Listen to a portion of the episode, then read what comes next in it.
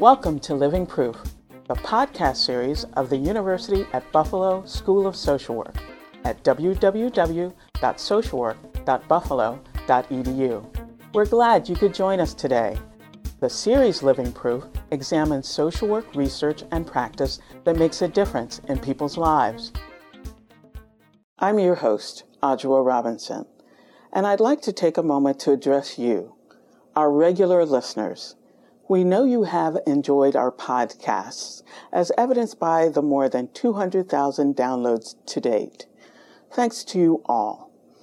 We'd like to know what value you may have found in the podcast. We'd like to hear from all of you, practitioners, researchers, students, but especially our listeners who are social work educators. How are you using the podcast in your classrooms?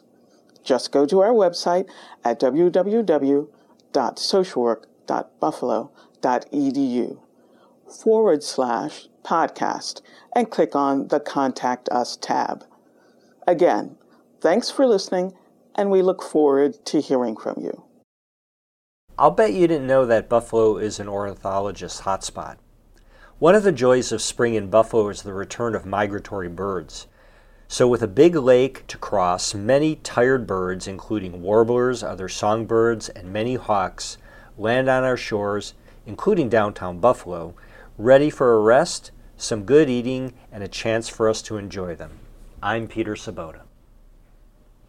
This podcast focuses on a different transition that of previously incarcerated persons with mental illness re entering the community.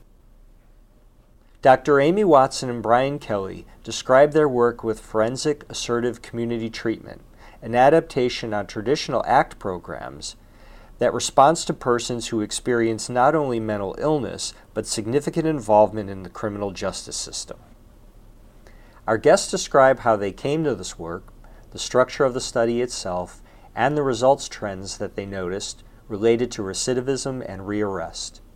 Dr. Watson and Mr. Kelly describe the challenges encountered by their participants and advocate for expanding the traditional intervention paradigm from simple focus on mental illness to other and more broad environmental challenges.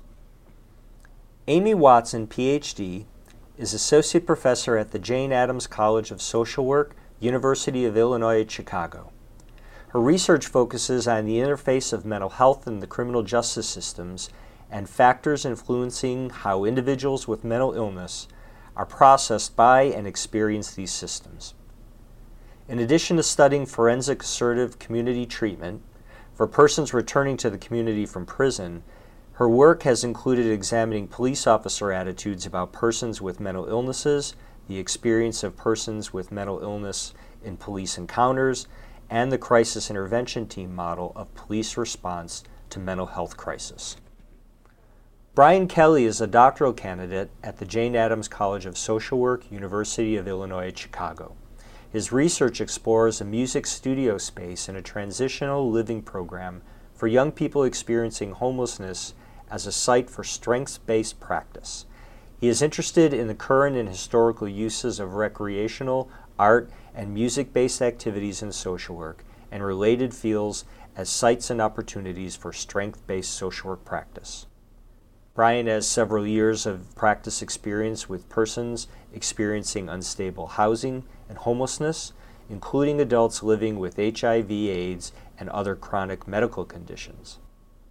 Dr. Watson and Mr. Kelly were interviewed by telephone by Dr. Patricia Logan Greene, assistant professor here at the UB School of Social Work. Hello, my name is Patricia Logan Greene, and I am an assistant professor here at the University at Buffalo School of Social Work. Here joining me today to talk about their work on the Forensic Assertive Community Treatment Program is Dr. Amy Watson and a doctoral student she collaborates with named Brian Kelly. Thank you for joining us today. Thank you. Thank you. Can you tell me a little about how you both became interested in services for persons with mental illnesses in the criminal justice system? Sure. My undergraduate was criminal justice, and I started out as a probation officer working on a team that worked primarily with people with serious mental illness. There, I got a lot of really good experience of that type of work, but then also the different types of barriers and strengths of this for actually helping people access the services they need and getting through the process of probation successfully. While I was a probation officer, then I went to school and got my MSW and then sort of stayed in academia and went on to get my PhD. So I've always been very interested in people with serious mental illness involved in the criminal justice system. So this study really provided an opportunity to continue with that work. I actually started working in HIV and AIDS services as a bachelor's social worker student with an agency in the Chicagoland area uh, by the name of Howard Brown Health Center. And from there, I moved into more macro based services for people living with HIV and AIDS with the AIDS Foundation of Chicago, which is another macro level services provider in the Chicagoland area. But in my work with people living with HIV and AIDS, there was always a component of mental health. And so I've, I've always worked in mental health in some capacity. And through my work with the AIDS Foundation in particular, I became very interested in the issues of housing and homelessness specifically for people living with HIV and AIDS, but also more broadly people with chronic medical conditions through my work on a couple different research projects with the AIDS Foundation of Chicago. And so when Amy offered me an opportunity to work with her on the FACT project, the Forensic Assertive Community Treatment Evaluation that we did, we focused not out of the gate specifically on housing and homelessness, but it became something that we became very interested in as the evaluation progressed. And in my PhD coursework and eventually in my dissertation, I've also focused on housing and homelessness issues. So not a specific interest in criminal justice per se, but I think that we could all all agree that when we're thinking about criminal justice, housing and homelessness is something that we definitely need to be thinking about with that particular population. Absolutely. So, can you tell me a little about the FACT, the Forensic Assertive Community Treatment Program, and your roles in the project? Sure. The project that we worked on, it was looking at a model, modification of the assertive community treatment model, which is an evidence-based service delivery model that combines treatment, rehabilitation, and support services and uses a team, a multidisciplinary team approach, and it's for people with serious mental illness who have repeated hospitalizations. So the idea is sort of a hospital without walls. So it's this team approach to help provide the services for people in the community to support them in staying out of the hospital and living more successfully in the community. And we have some research that shows that the assertive community treatment model has been effective in helping people stay out of the hospital, improving their quality of life, and really improving some of their outcomes in the community. But there's really limited evidence in terms of assertive community treatment's effectiveness for people with significant criminal justice involvement. So forensic ACT is a modification to the assertive community treatment model designed to focus on this population of people with serious mental illness that also have significant criminal justice involvement. These types of programs can be used in a variety of settings. It may be forensic assertive community treatment model for a jail diversion program within the criminal justice system or for prison reentry programs such as the one that we looked at. But the idea is that it's modified from the original assertive community treatment model to focus on recidivism reduction and keeping people out of the jail, in addition to keeping them out of the hospital and helping support them to be more successful in the community. So it's a bit of a modification of the focus. And some of these FACT teams developed from criminal justice initiatives some of them actually include within the team itself a probation or parole officer and there's a little bit more use of that legal leverage in helping people adhere to treatment plans and to keep them kind of out of jail and um, away from criminal recidivism. So there's basically a modification in focus and sometimes a modification in team structure and some of the specific services that they may focus on in order to help people also stay out of jail because what we're finding in the research looking at assertive community treatment, but also other types of programs to provide mental health services to people that are criminal justice involved, But if the outcome of interest is recidivism, we need to do something more than just provide treatment for their mental illness. We need to look at some of the other factors that may be involved in their criminal behavior. So the project that we became involved in started in the summer of 2007, and it was a program being developed by Thresholds, which is one of the largest community treatment providers in the city of Chicago. And historically, they've had several different what they call justice programs or programs providing services for people with mental illness within the criminal justice system. And so they received funding from the Chicago Community Trust to develop a FACT team to work specifically with people with serious mental illness reentering the community from state prison. So the funder wanted an external evaluator, and that's when they contacted us to help put together an evaluation and a study to really look at kind of what they're doing and how the team evolved its approach to working with this population, but then also looking at the outcomes for the people that they served. And one of the things, because we knew just the size of the population and the number of people they'd be serving, we didn't have the resources or the luxury to, to design a randomized controlled trial to really do an effectiveness study.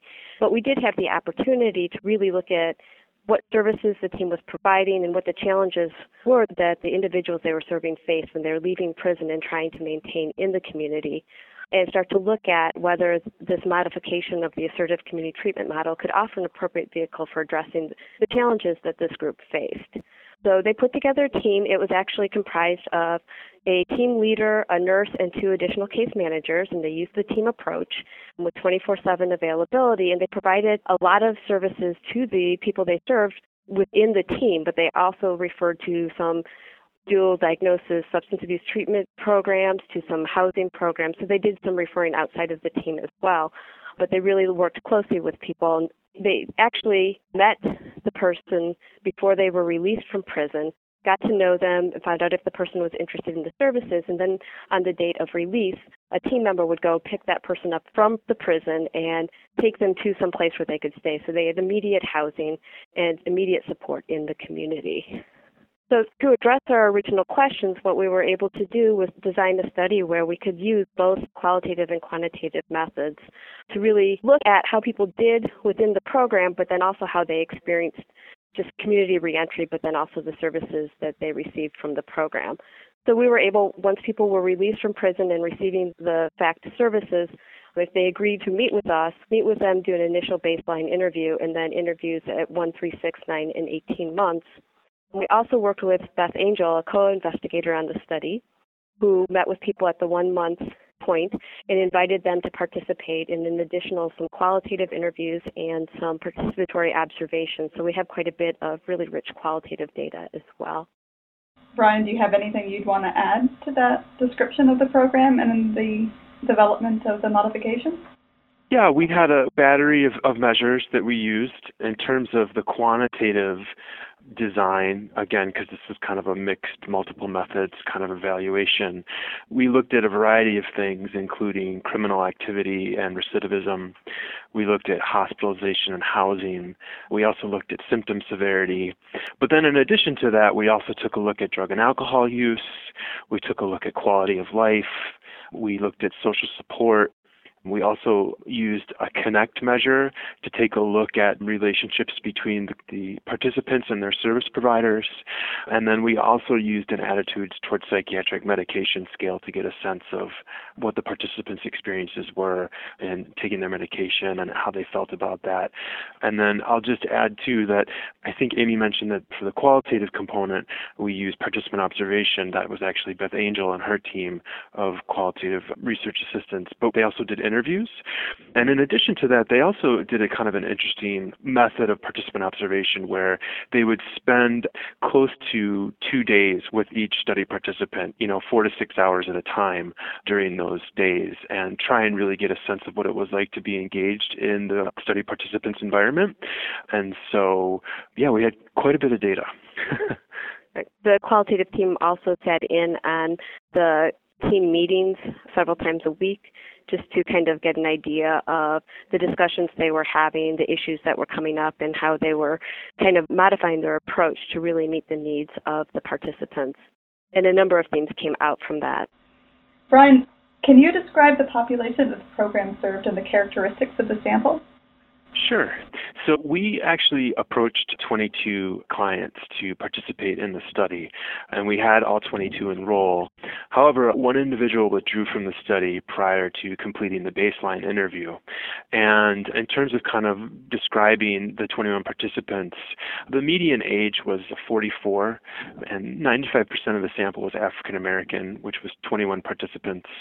71% of the sample was male, which is 15 participants.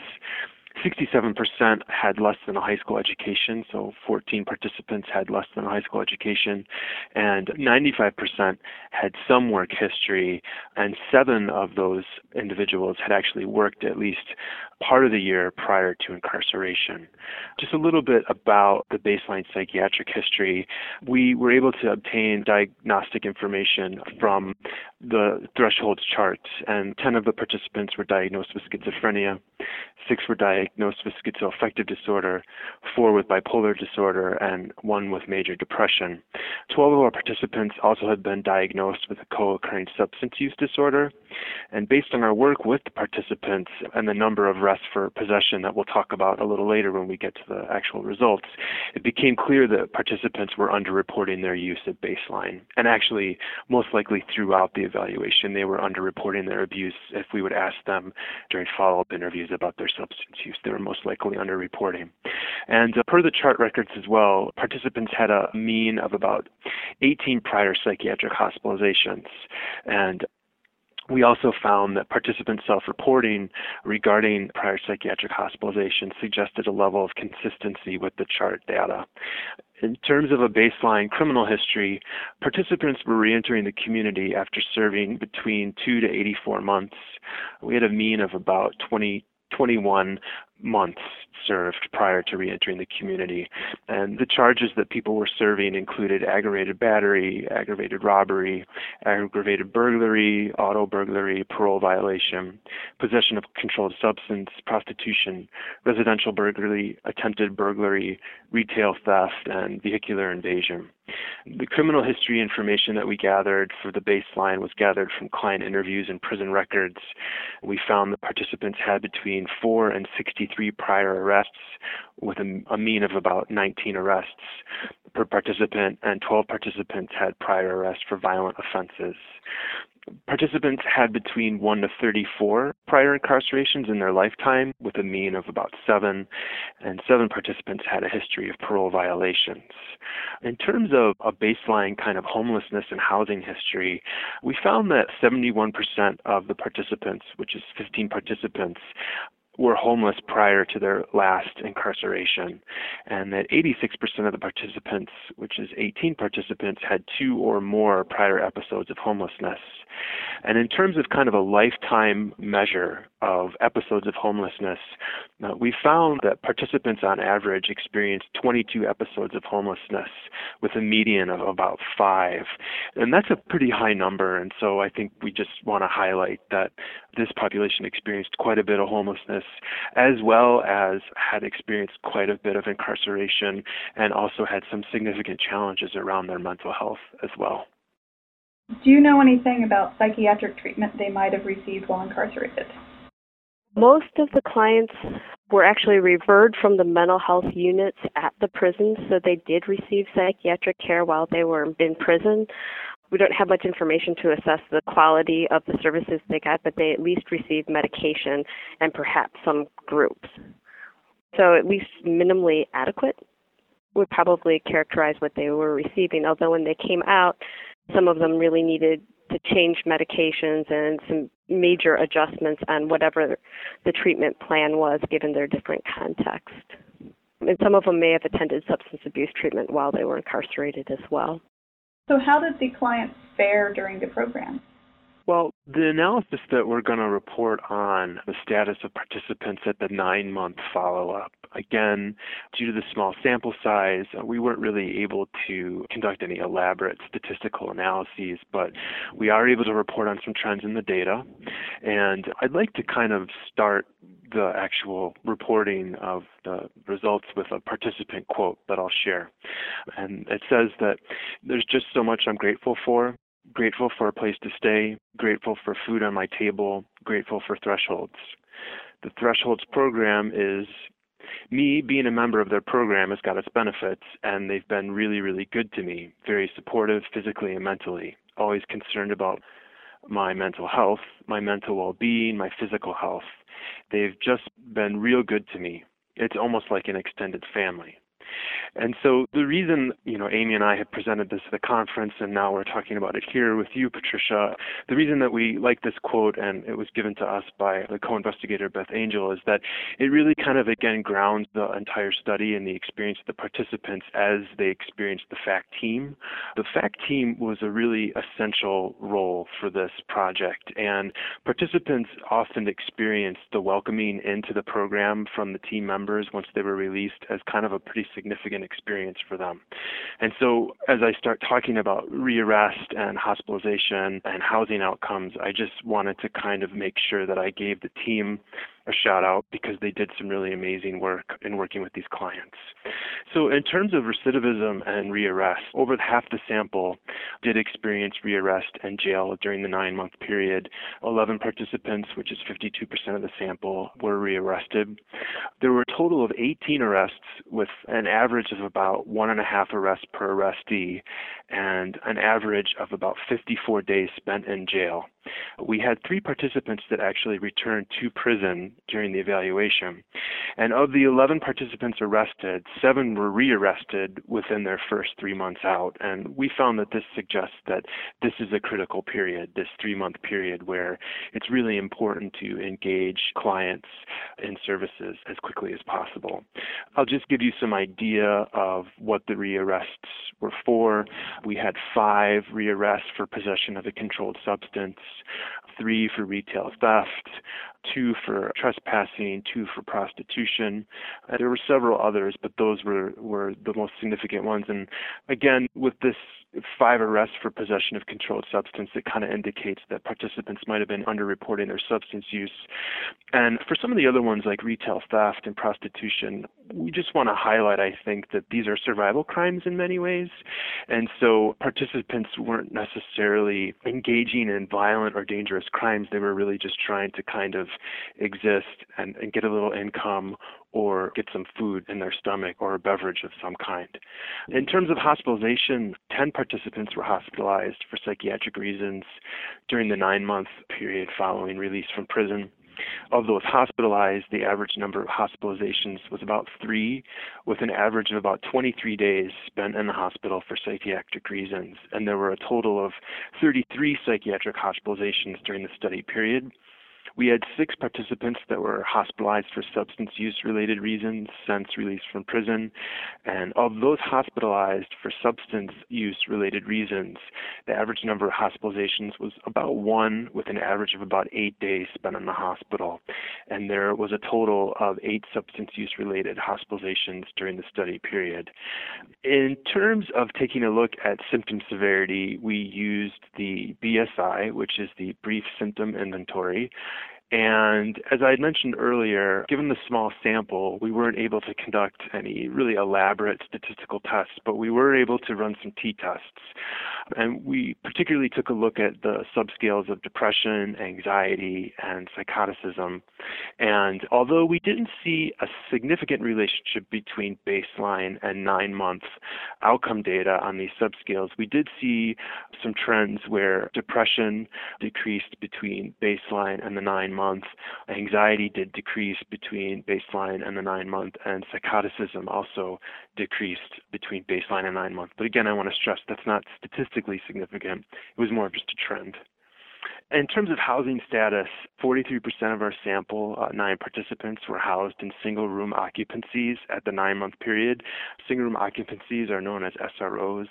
SROs are kind of residential hotels. They're often populated in the Chicagoland area with people living on fixed incomes, and there's a fixed rent, and at times there's services attached to the building, such as case management or other types of services, and there's usually some kind of meal plan involved involved in them as well. They're not facilities where people may have a lease per se, they pay month to month. And they're not the warmest and most welcoming spaces, I would say. Right. The residents tend to be sort of these high risk groups, so there's often a lot of drug use going on within the facilities. There may be other things going on. So there wouldn't be your ideal safe and affordable housing alternative, but in Chicago, given the price of housing, it's one of the few alternatives that's available based on what people have to spend as well as for people with criminal records coming right out of prison it's basically one of the few options that they have besides shelters and I know that the FACT team actually worked hard to build relationships with the SROs because when clients were initially coming out of prison, they were often going to shelters initially, and that worked even less than going into SROs. Initially, particularly at the beginning of the study, they had some of this Chicago Community Trust funding to immediately provide for at least some rent in an SRO or other type of hotel facility for people. Later on in the end of the study, for the people coming out of prison later, there was less of that funding. So some people towards the end of the enrollment period actually did end up leaving prison and going directly to a homeless shelter before then being placed in an SRO or some other type of housing setting. But in Chicago, housing is so expensive, there's very few options for people with limited resources and also a criminal record. So while the SROs weren't ideal settings because oftentimes there was a lot of drug activity, so it's very difficult for someone who's trying to remain clean, they're a step up from the shelter and one of the few options for the group that the team was working with. For the hospitalization and recidivism rates, can you tell me how these results compare to this population without intervention? We've done some looking around, and it's difficult because oftentimes looking for just general recidivism rates from people leaving prison, they're posted in three year increments, and we're talking about a 9 and 18 month increment. But just sort of the general feel is looking at this particular pretty high risk group, they're certainly not worse than what you see in other studies, and they may be a little bit better than a group that didn't get the level of service that this participants in this program got. But it's very difficult to find equivalent comparisons. So that's the best that we've been able to figure. It's a pretty high recidivism rate, but recidivism rates in general for people returning from prison are quite high. I've seen like you know 60% for people at the three year mark. But for a group with this many risk factors it's generally even higher. I don't have much information in terms of the hospitalization rates really to use for comparison. There were a couple more housing outcomes. 70%, about 16 participants, changed housing at least once during the evaluation period. 38% of participants, which is eight participants, experienced homelessness at least once during the evaluation. And overall, we had 24 incidents of homelessness during the evaluation period. For those who did experience homelessness, they experienced an average of three episodes of homelessness during the evaluation period. What were the challenges participants faced while in the program? I think it's very interesting. A lot of the challenges had to do with maintaining stable housing, maintaining housing in that felt safe and comfortable for them. Some of the participants actually, I think we had one or two that stayed in the same place for most of all of the study period, where other people moved around quite a bit to try to find some place that was a better fit for them that they were felt safe with. And several people, of course, changed housing because they may have been arrested and then lost that housing, and then a new placement had to be found. And that was a challenge for the team to really continue to make sure they could find a new place for someone to stay. And they worked very hard around that. Also, listening to the participants if they were dissatisfied with a particular housing situation and trying to move them around. Another big challenge, I think, that the team realized pretty quickly was that there was people were really struggling with pretty significant substance use issues. They were living in areas with quite a bit of drug and alcohol use and trafficking, so it was very difficult to support people in their sobriety. And that was an issue, and the team worked pretty hard to try to you know, hook people with substance abuse services. They also brought in IDDT specialists, it's an integrated dual disorder treatment specialist, to do some training with the team so that they could more effectively work with the clients. And that was a big issue. The other issue, too, was that people wanted to be working or be involved in something during the day. And some of them had work histories. Many of them didn't have a high school education, but a few of them had college degrees. But many of them really did want to work or get involved in something. And so the team struggled with supporting that. One of the big barriers they faced is that everybody in the program had significant felony histories which made it very difficult to help find people jobs. And I think that's something they were struggling with through the entire study. There was some funding for a while to have a supported education specialist work with the team, but funding for that is always tenuous, so they didn't always have the access to that person as much as they would have liked to really support people in trying to find work. So they worked very hard to kind of identify what the issues were and address them, but resources were always a problem. But it doesn't mean that people didn't work. And it's something that really came out in some of the qualitative data that Beth Angell and her team collected is that people were finding places where they could earn money, they could they bartered, but they're very resourceful in sort of finding things to do, but then also ways of earning money or getting things that they needed. So it was kind of interesting that people had a lot of strengths and then just figuring out how to work with them so that if they needed a job, turning those strengths into a job where they could get into sort of the traditional workforce. And I think something that's important to point out that I didn't point out earlier is that at the very beginning, the Thresholds team decided they did not want to have a criminal justice actor as part of the team. So they didn't have a parole or probation agent that was part of the team because they really didn't want they wanted it to be mental health services and support. They wanted to be working for the client not the system. And they really worked very hard throughout the program to maintain that. And while they certainly did liaise with the parole agents when necessary to help kind of work out problems that the client was having in successfully meeting the conditions of parole or probation. They worked very hard not to use that legal leverage on people to make it more relational and more problem solving approach. And I think that was part of may have been part of why clients really talked about feeling so supported and having a good relationship with the team because the team tried to maintain the stance of working for the client first always. Brian can talk a little bit about some of the additional challenges that they ran into related to housing. As we had talked about, clients were often placed in SROs and single room occupancy buildings, and some clients were satisfied with that style of housing, and some clients were not as satisfied. And given their history of criminal justice involvement and incarceration, the team often struggled to find other options for them. But kind of building off what Amy was talking about in terms of strengths, clients and participants are also very resourceful about finding other ways to feel safe around their housing. There were several clients who really tried to reconnect with family or had partners that were in the community. And so they would keep their room and their SRO as kind of their home base, but then they would also use family members' housing and significant others' housing to kind of, I guess, somewhat ameliorate or support some of the strife that they might have felt in their own housing. And I think the team at times, the FACT team, kind of struggled with what to do with this information, but eventually came to a place of understanding that this was a good fit, what was going on. And given the lack of affordable housing in the city, that kind of having these two different places to be for clients was at times useful. I think another challenge that the team faced and therefore the clients and participants faced around housing was that a lot of the housing was based on the north side and just the near west side of Chicago. And uh, a lot of that had to do with the logistics of the actual location of the FACT team at Thresholds, which is located on the north side.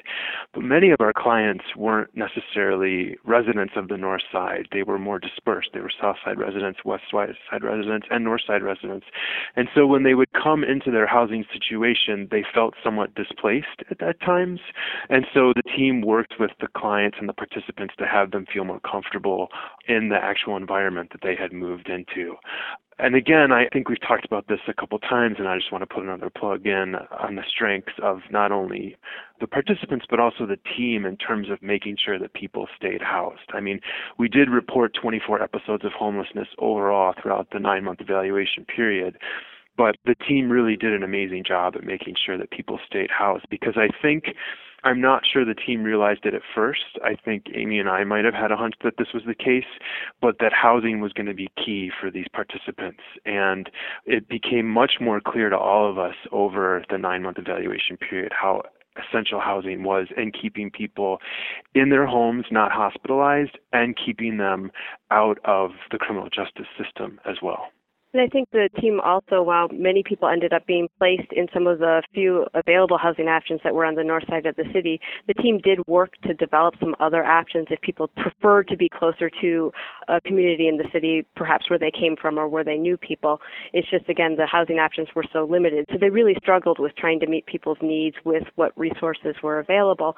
And then, of course, sometimes clients wanted to stay with family that you know, maybe it was family that was receiving some type of housing subsidy that excluded having anyone living there with a criminal history, so they had to work around so that people could stay out of trouble, but maintain some of the connections that they wanted to as well. So there was a lot of barriers in place that could make it very difficult for the FACT clients to really successfully reintegrate, and they really worked on problem solving those so that people could, you know, reconnect with family, have a safe place to live, and you know, hopefully receive the services that they need. One of the things that I thought was really striking too is we know that that first few months out of prison is a very, very high risk time. Death rates are actually quite a bit higher for people at that time. And the group that was in the FACT program was a group of people, in addition to their mental health problems and their substance abuse histories, they also had some pretty significant general medical conditions as well. And, you know, the team worked hard making sure they got all of their medical services that they need and did quite a bit with that. And everybody lived, stayed alive through the entire study period. And I think given what we know about this population and the specific high risk time of being released from prison, that it says something about the program and the supports the clients received. Okay. Did you have anything else you wanted to say about sort of under that subheading of the challenges? I think just in summary, I think, you know, really adjusting sort of that mindset that the field has had for a while for people with serious mental illness in the criminal justice system, if we just focus on making sure they get their meds and specific mental health treatment, is really kind of expanding our look and looking at the factors that are bringing them in conflict with the criminal justice system and providing those supports there. And a lot of the risks that they had had to do with poverty. So really trying to do the best in addressing some of those things is really important. And I think that's where some of our criminal justice mental health programs are really trying to move towards is really thinking a little bit differently to make sure that we we take care of and give people access to high quality mental health services, but then we also address some of those other issues that may be bringing them into conflict with the law. What are the implications of this study for social workers? I'll answer that in kind of two domains. In terms of social work education, I think that this evaluation and this research at large has implications in terms of helping educators and students think about assessing the whole person and really bringing the whole person into the way that we think about doing social work and not just kind of labeling individuals as FACT participants and everything that would come with that. I think if Amy and I had approached the research that way, way, we would not have seen all the strengths that they were showing us constantly and consistently throughout the study. And so I think there's also an opportunity to stress the person in an environment context in social work education when we look at this evaluation. And I think that we can also help students kind of understand how we can help consumers navigate intersecting systems. We have the criminal justice system and we have mental health systems, we have community mental health systems, we have housing and homelessness systems. There's all kinds of different systems intersecting for this population. And so it can really help provide kind of a critical analysis of the way systems work within social work.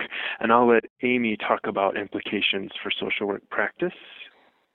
I think, well, even thinking about education too, is that the importance of making sure students are prepared to do sort of this advocacy for clients at the individual level, but then also seeing the bigger picture. There's a lot of policy advocacy that we need to do to make sure that people do have options for affordable housing that's safe, that we do have services available for people. So I think it sort of highlights the importance of advocacy for the clients that we serve at several levels. And I think that's something that social work really brings in that maybe some other disciplines don't. And I think it's really important. And what was nice and what I think is really great with some of the qualitative data too, it sort of really brings that alive. How useful it was for the clients to feel like they had that advocate that they trusted, that also trusted them in terms of really respected them and, and listened to them and really push forward, try to make sure that people did get their needs met and that they were able to navigate those systems that were there.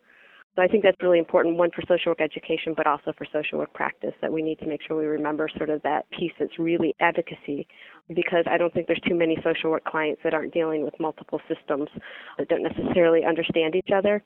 So I think it's a really important piece there. And to add for the practice piece too, I would say that I think that this allows us to kind of frame practice in a human rights framework. I think we definitely can think about how to discuss the right to housing and the right to employment for individuals, and, and that kind of ties in with the advocacy piece that Amy was talking about as well. Thinking about how the team advocated for housing and employment, and how we can kind of think about then allowing that to kind of flow into other practice areas as well. So just kind of really kind of thinking about the ways that we can think about human rights. What are the next steps for your work?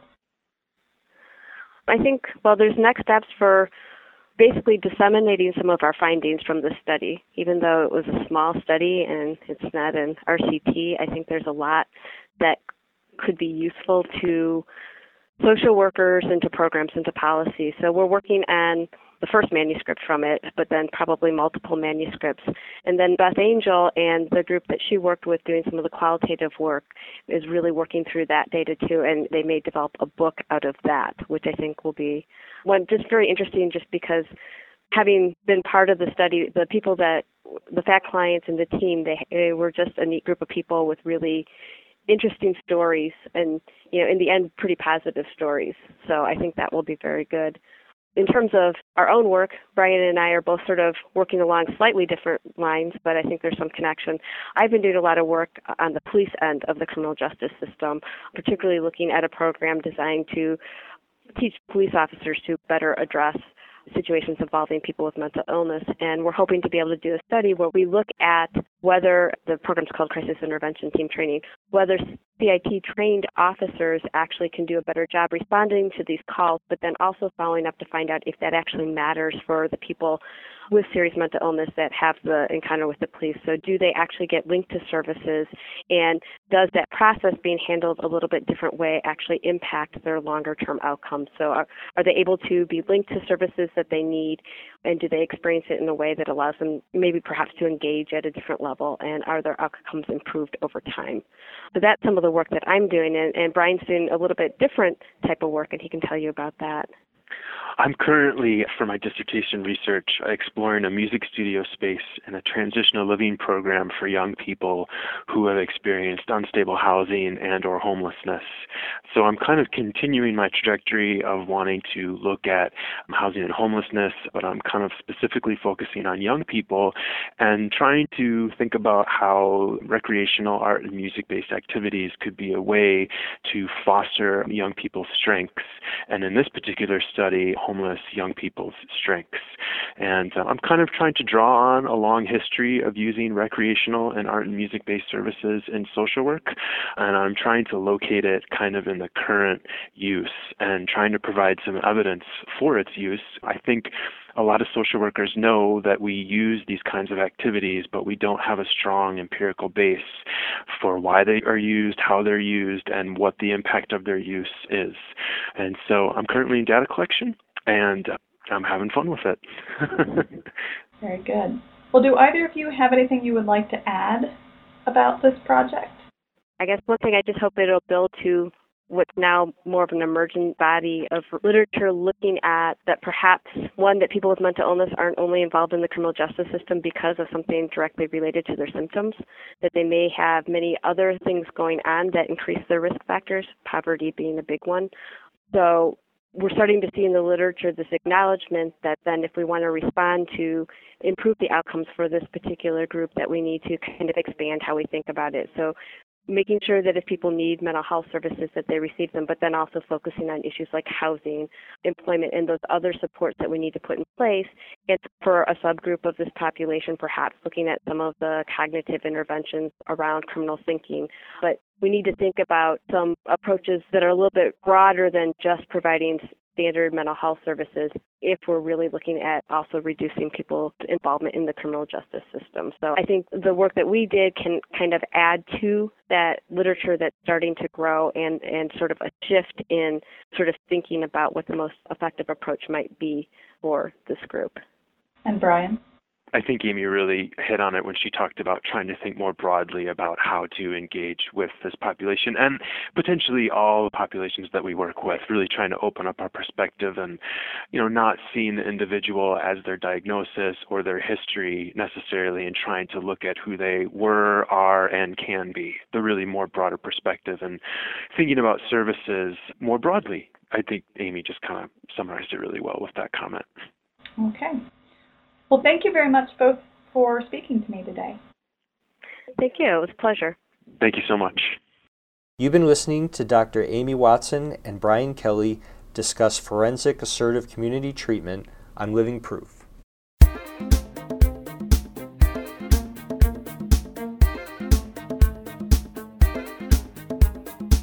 Hi, I'm Nancy Smyth, Professor and Dean at the University at Buffalo School of Social Work. Thanks for listening to our podcast. For more information about who we are, our history, our programs, and what we do, we invite you to visit our website at www.socialwork.buffalo.edu. At UB, we are living proof that social work makes a difference in people's lives.